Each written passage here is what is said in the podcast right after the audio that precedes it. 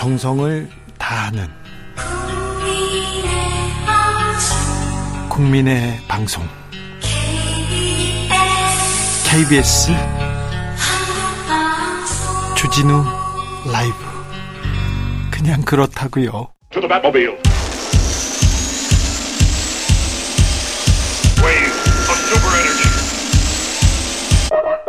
주 기자의 1분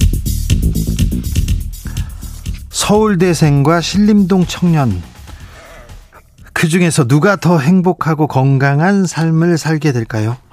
85년 동안 행복을 연구해온 하버드대 연구팀이 답을 내놓았습니다. 한국은 교육열이 높고 모두가 서울대에 가고 싶어 한다. 하지만 학벌은 행복과 전혀 관련이 없다.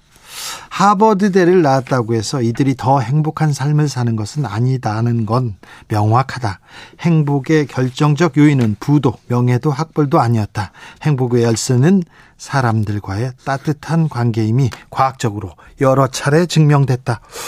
어, 놀랍습니다. 더 놀라운 것은 따뜻한 관계가 행복뿐만 아니라 건강에까지 영향을 준다는 사실이었어요. 21년째 하버드대 행복연구팀을 이끌고 있는 로버트 윌딩어 교수는 동아일보와 인터뷰에서 이런 말을 합니다. 50대일 때 인간관계가 좋았던 사람이 80대에 가장 건강한 사람들이었다. 50대 때 콜레스테롤 수치가 70대, 80대 건강에 크게 영향을 미치지 않았다. 그리고요, 성격도 30대 때 성공에는 영향을 미쳤지만 노년에는 별다른 영향이 없었다고 말했습니다. 윌딩어 교수, 외로움과 고립은 술과 담배만큼 건강에 해롭다. 원치 않는 고립에 빠진 이들은 중년에 건강이 급격히 저하되고 뇌 기능도 떨어지는 경향을 보였다고 말했습니다. 85년 동안 연구했기 때문에 이거 믿을만 할 것 같습니다. 하버드대에서 또 연구했으니까 어, 이거 좀 어, 신빙성이 있는 것 같습니다. 나쁜 사람 전성시대라고 합니다. 혐오와 저주 그리고 거짓말로 높은 자리에 오르는 사람들 많습니다. 만직하고 빨리 가는 사람들도 많습니다. 하지만 방향이 잘못됐습니다. 행복과 멀어질 뿐입니다. 새해에는 가족, 친구, 주변 사람들 그리고 사회에 잘 하는 사람이 됐으면 합니다. 더 배려하고 더 베풀면서요. 선한 영향, 영향력을 믿습니다. 착하게 살면 손해 보는 게 아니라는 걸 보여줄 수 있다고요. 좋은 사람이 되면 건강해집니다. 그리고 무엇보다도 행복해진다고 하지 않습니까? 지금까지 주기자의 1분이었습니다.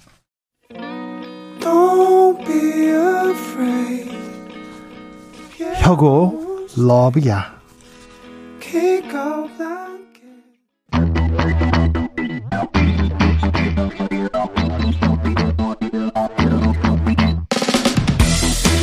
오늘부터 매달 첫 월요일은 국민의힘 하태경 의원과 함께 핫한 정치 숲부터 나무까지 표정과 몸짓 느낌까지 정치의 모든 것 모든 면을 깐깐하고 꼼꼼하게 들여다봅니다. 하태경의 정치 현미경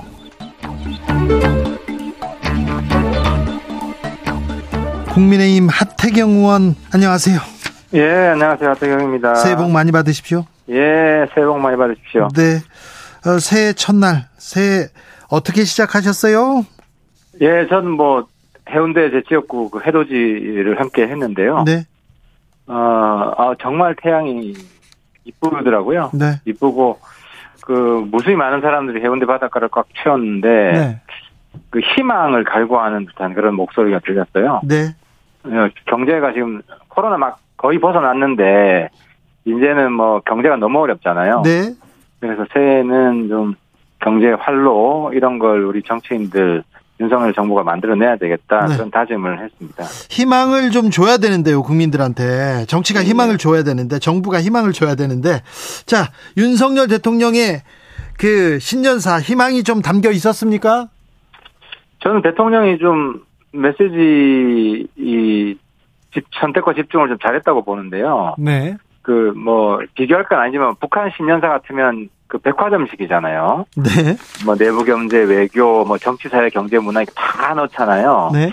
그럼 무슨 에너지가 핵심 메시지인지 예, 잘 다가오지 않거든요. 네, 근데 대통령께서는 어, 경제에 집중하셨고 제가 볼 때는 경제 하나 어, 3개혁이거든요. 1경제 3개혁인데 개혁도 이제 노동, 연금, 교육 명시적으로 했고 예. 요, 요 개혁도 사실은 지속적인 경제 성장을 위한 그 필수 조건들을 이게 정리한 거거든요. 그래서 기본적인 핵심 메시지는 그 레이저처럼 경제에 꽂았다. 그래서 어, 저는 아주 뭐 높은 평가를 주고 있습니다. 아, 그렇습니까? 네. 예. 어, 대통령께서 신년사를 발표하고 기자회견은 건너뛰었고요. 어, 조선일보와만 예. 인터뷰를 했어요. 예, 그렇죠. 이 예, 부분은 예. 어떻게 보셨습니까? 그러니까 좀 언론 대응하는 게좀 예. 약간 오락가락하는 것 같아요. 그러니까 그 지난해에는 도어 스태핑 해가지고 네. 매일매일 이제 사실 전체 기자들하고 기자회견 하듯이 네. 예, 일일 기자회견을 했었잖아요. 네. 어, 그래서 제가 도어 스태핑은 메시지 집중 관리에 도움이 안 된다. 이걸 네. 중단해라고 요청을 했고 사실상 중단한 건 잘 된 것 같아요. 네. 그래서 올해는 어, 언론 대응을 이제 어떻게 할 것인가 지금 뭐 종합적인 플랜을 짜는 것 같은데 작년에는 너무 과잉 기자회견을 어, 했고 네. 올해는 이제 조선일보 하나만 선택해 저도 좀 아쉬웠어요. 좀 더 많은 언론이 신년이기 때문에 네. 좀더 많은 언론과 같이 기자회견을 해서 네. 국민 포용 통합의 메시지를 주는 것도 그런 다수 언론과 하느냐 하나의 언론과 하느냐에 따라서 그 해석이 달라질 수 있기 때문에 아쉬웠는데 네. 앞으로는 네. 어, 좀더 많은 언론 그리고 어, 좀 더 진보 언론이라고 하는 그 매체하고도 어, 인터뷰를 좀 많이 했으면 좋겠습니다. 네. 오락가락 하는데 그래도 언론 대응도 좀 나아지고 있습니까? 작년보다 낫습니까? 어, 메시지 관리 차원에서는 훨씬 낫죠. 왜냐하면 지금이 경제 위기이기 때문에 네. 그 정부가 대통령이 원하는 메시지를 국민들한테 전달하고 그걸 집중 관리하는 게 굉장히 중요하거든요. 중요하죠.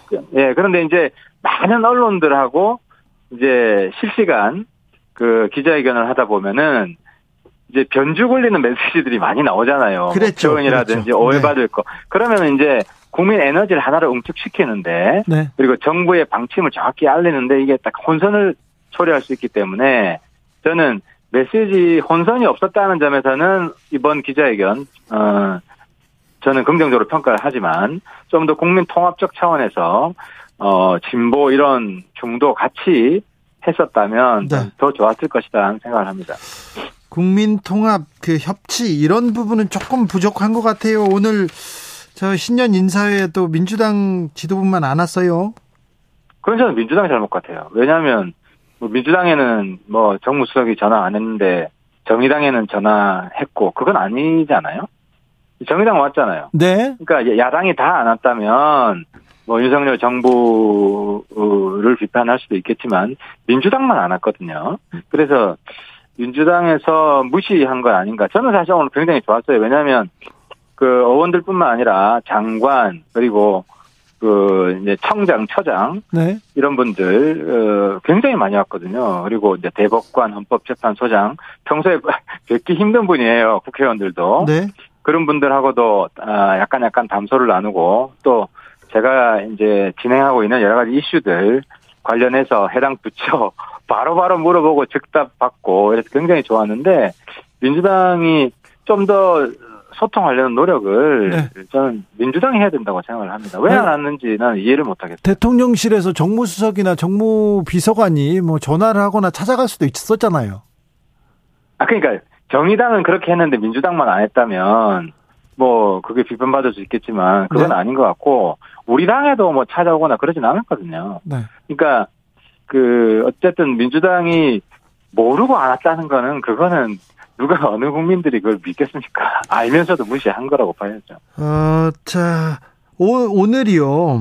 어, 네. 기자회견에서 아, 기자회견이 아닙니다. 조선일보 인터뷰에서 한미가 네. 미국의 핵 전력을 공동으로 기획 공동으로 연습한다 이런 발언이 나왔는데 네. 어, 오랫동안 정보위원으로 활동하셨고 이 부분에 조금 그 조회가 깊으셔서요. 한반도 어, 핵전력 미국의 핵전력 한반도의 배치 전개 이 부분에 대해서는 어떻게 봐야 됩니까? 그러니까 이제 저는 미국이 많이 양보했다고 생각합니다. 만약에 실행이 되면. 그러니까 핵 기획, 핵 공동 기획 공동 작전이거든요. 네. 그러니까 핵무기를 그 우리는 어쨌든 비핵화 선언을 했기 때문에 비핵화 선언을 지키면서도 어 미국과 핵 공유를 할 수 있는 절묘한 방식이에요. 사실 중요한 것은 그 지금까지는 그 한미 연습을 했잖아요. 네. 한미 군사 연습을 하더라도 북한 아, 그 핵 정보는 한국하고 미국이 공유를 하지 않았어요. 네. 어 그만큼 핵 정보에 대해서는 미국이 배타적이었거든요. 근데 에, 고- 핵 공동 기획을 하고 공동 작전을 하고 공동 연습을 한다는 거는 핵 정보를 공유한다는 거거든요. 아니 그런데 핵이- 예, 미국에서는 지금 정보를 공유하지도 않고 한국에서 핵 배치 얘기가 나올 때마다 무슨 소리냐 미국이 반대했는데 윤 대통령의 발언은 그러면 좀 핵과 관련해서 진전이 있다는 건가요? 어, 그렇죠. 그러니까 미국 입장에서 핵 배치는 안 한다는 거예요. 예. 우리 대한민국 영토에 핵 배치는 없다. 예. 예, 핵 배치는 없다. 예. 하지만 그 해상 그리고 그 우리의 영의 영공이 아닌 네. 그죠? 그 해상 그리고 그 하늘에서는 여태까지도 미군 그 전투함이나 전투기에는 핵무기가 있었을 거 아닙니까? 예. 그걸 그 정보를 공유한다는 거죠. 아 그래요? 그래서 비핵화에 배치되지 않는 한국식 핵 공유를 한다는 거죠. 네. 근데 핵 공유, 핵 기획 이런 얘기 나오니까 또 국민들 입장으로는 좀 무섭기도 해요. 아, 북한 핵이 있기 때문에 네. 거기에 안전판이라고 보- 보셔야죠. 네. 어, 사실 에, 핵, 핵 안전의 가장 그 안전을 어, 뒷받침할 수 있는 장치는 핵 균형이거든요. 일방만 핵을 많이 가지고 있으면 쓸려는 유 쓸려는 유혹에 빠질 수밖에 없어요. 지금 러시아에서 그렇게 핵 공갈을 하더라도 우크라이나가 지금 전혀 대응을 못 하잖아요. 핵기업에 대해서는. 어, 근데 어쨌든 북한 핵기업에 대해서 우리 안전판이 필요하고 만약에 핵 공동작전, 핵 공동연습 이런 것도 안 하게 되면 한국 내에 고- 단독 핵무장 목소리가 더 커질 수밖에 없어요. 그래서 단독 핵무장을 막기 위해서라도 이런 음. 공동 핵, 핵 공동 작전, 공동 기획, 공동 연습 네. 네, 이게 꼭 필요하다고 저는 생각을 합니다. 알겠습니다. 단독 핵무장은 막아야 됩니까? 아우 단독 핵무장 하면요 우리가 북한처럼 고립돼요. 알겠습니다. 네. 예, 중국하고도 무역 끊기고 그냥 바로 IMF 측가가 옵니다. 네, 네. 알겠습니다. 네.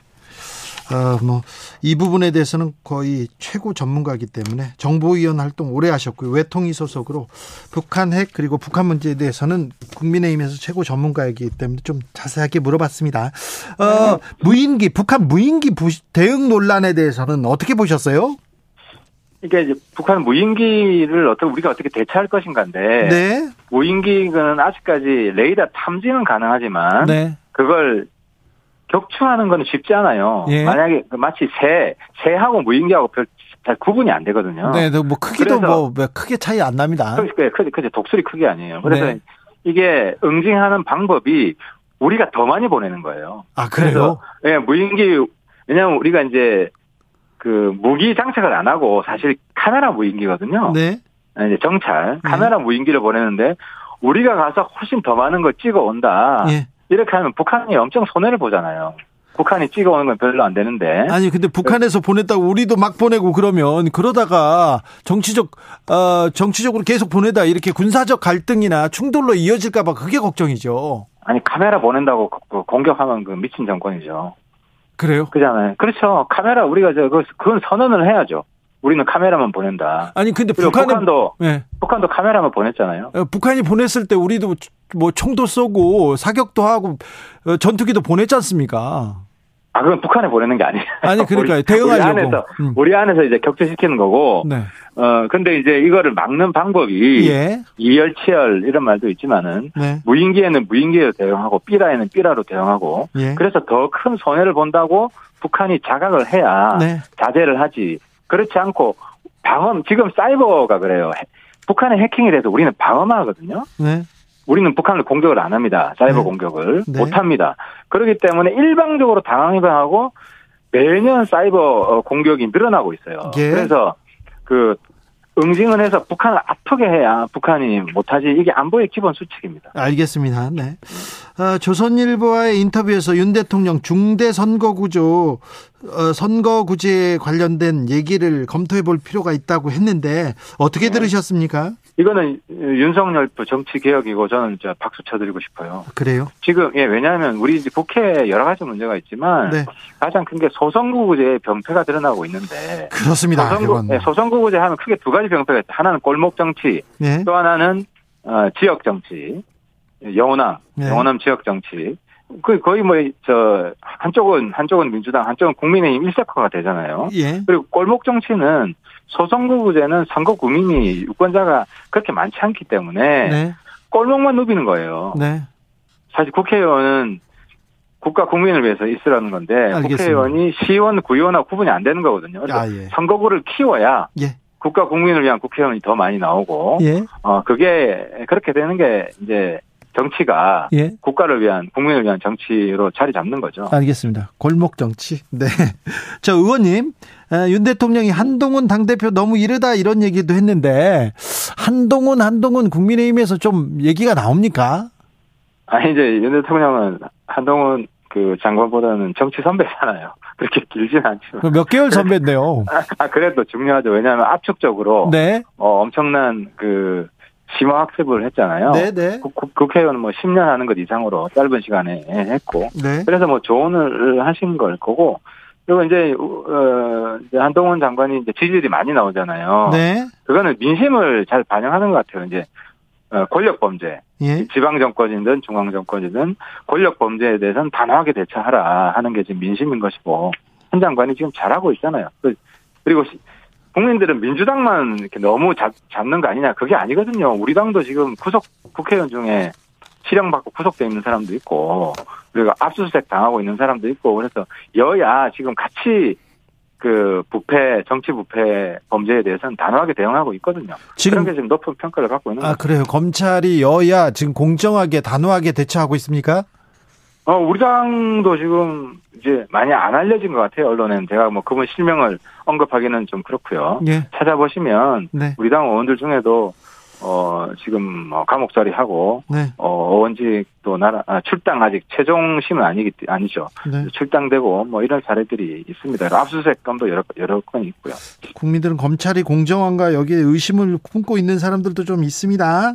많이 있습니다. 저 지금요 국민의힘 전당대회 한층 네. 지금 달아오르고 있는 것 같은데요. 예, 예. 어, 어떻게 보고 계십니까? 룰 개정 이후에 선거 구도 좀 변화가 좀 보입니까? 저는 사실 100% 당원 룰로 바꾸는 것에 대해서 반대를 했고요. 예. 왜냐하면 이게 사실 그 우파 정의당 됩니다. 사실 정의당이 100% 100% 당원제 당원 투표제잖아요. 네네.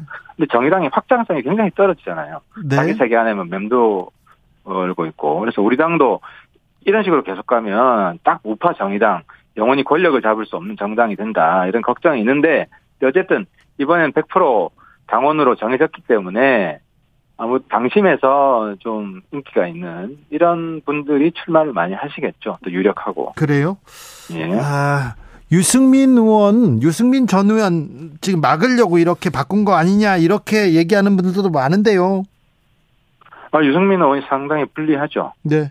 어, 실제로 지난번 경기도 어, 지사 경선에서 5대 5 룰이었잖아요. 네. 그때 당원 투표에서 아마 8대 1로 졌을 겁니다. 1대 1 구도에서는. 그러니까 네. 만약 결선 투표로 가게 되면 예. 어, 거의 어렵다.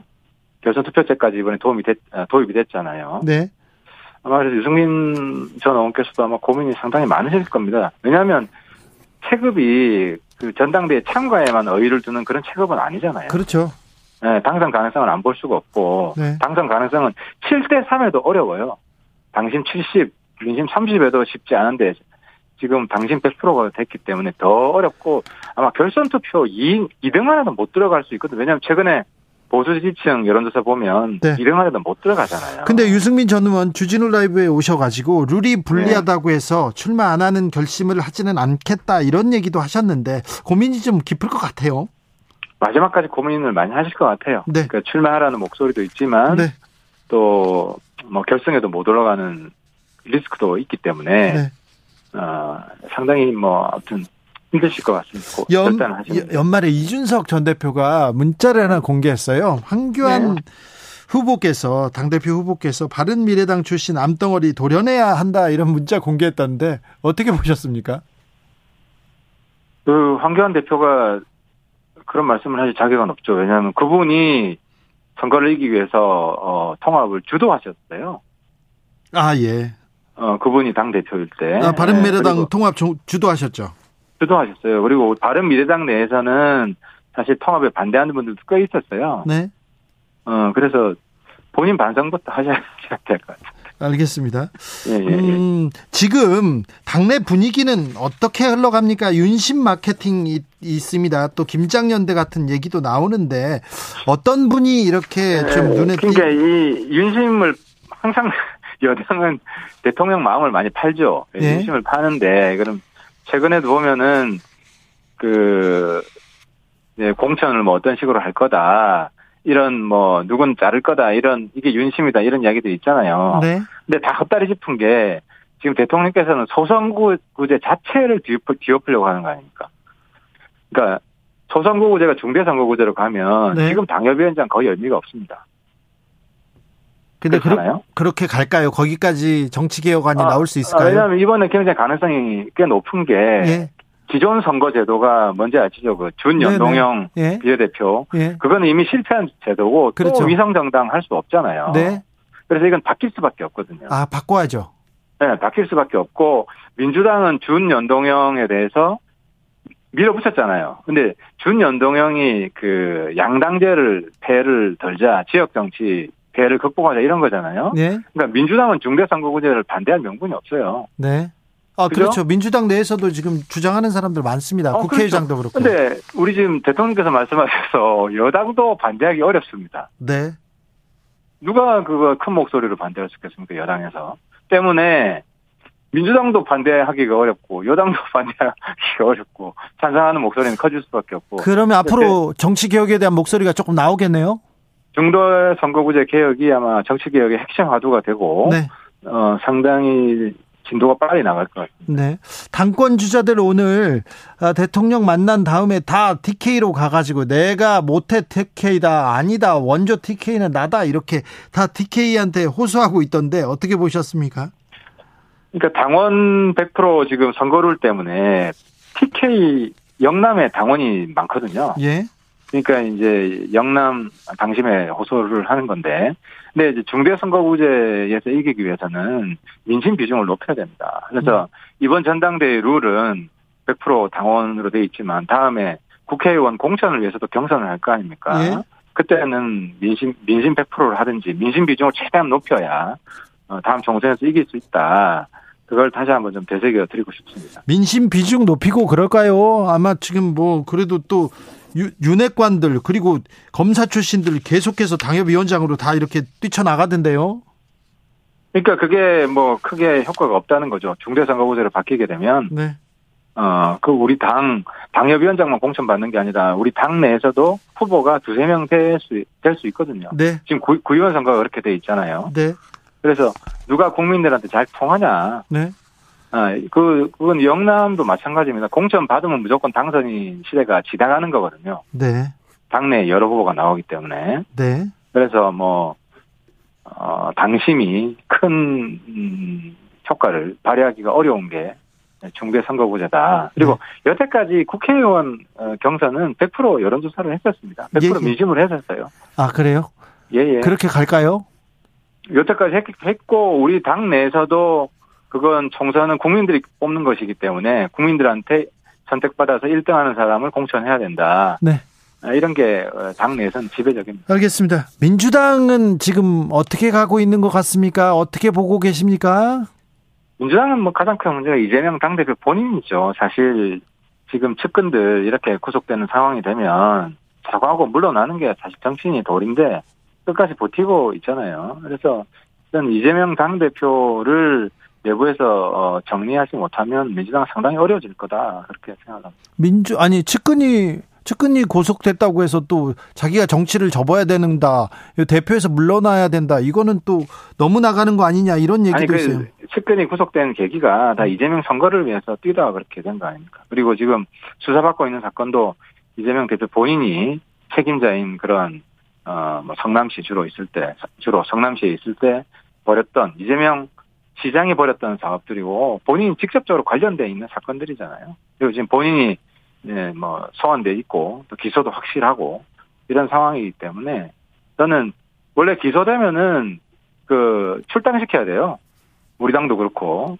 근데 민주당이 그 룰을 바꿨던데 아, 어쨌든 민주당이 이재명 방탄정당이 되면 아마 내년 총선에도 내후년 내년이죠 이제 굉장히 어려워질 겁니다. 그럼 민주당에서 계속해서 저기 이재명 대표를 방탄하는 것이 국민의힘한테는 유리하잖아요.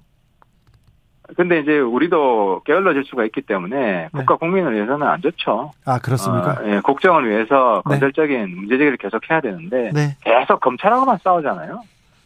알겠습니다. 민주당 민주당 지금 몰골이 그렇지 않습니다. 알겠습니다. 월간 하태경의 정치 현미경 아, 하태경 의원과 말씀 나눴습니다. 말씀 감사합니다. 예, 감사합니다. 복 많이 받으십시오. 예, 새해 복 많이 받으십시오. 오늘 하태경 의원이 이 언급한 여론조사 어, 개요 불러드리겠습니다. 국민 리서치 그룹과 에이스 리서치가 뉴시스 의뢰로 지난달 27일에서 29일까지 차기 지도자 적합도 결과입니다. 어, 자세한 내용은 중앙선거 여론조사 심의위원회 홈페이지 참조하시면 됩니다. 정치 피로, 사건 사고로 인한 피로, 고달픈 일상에서 오는 피로.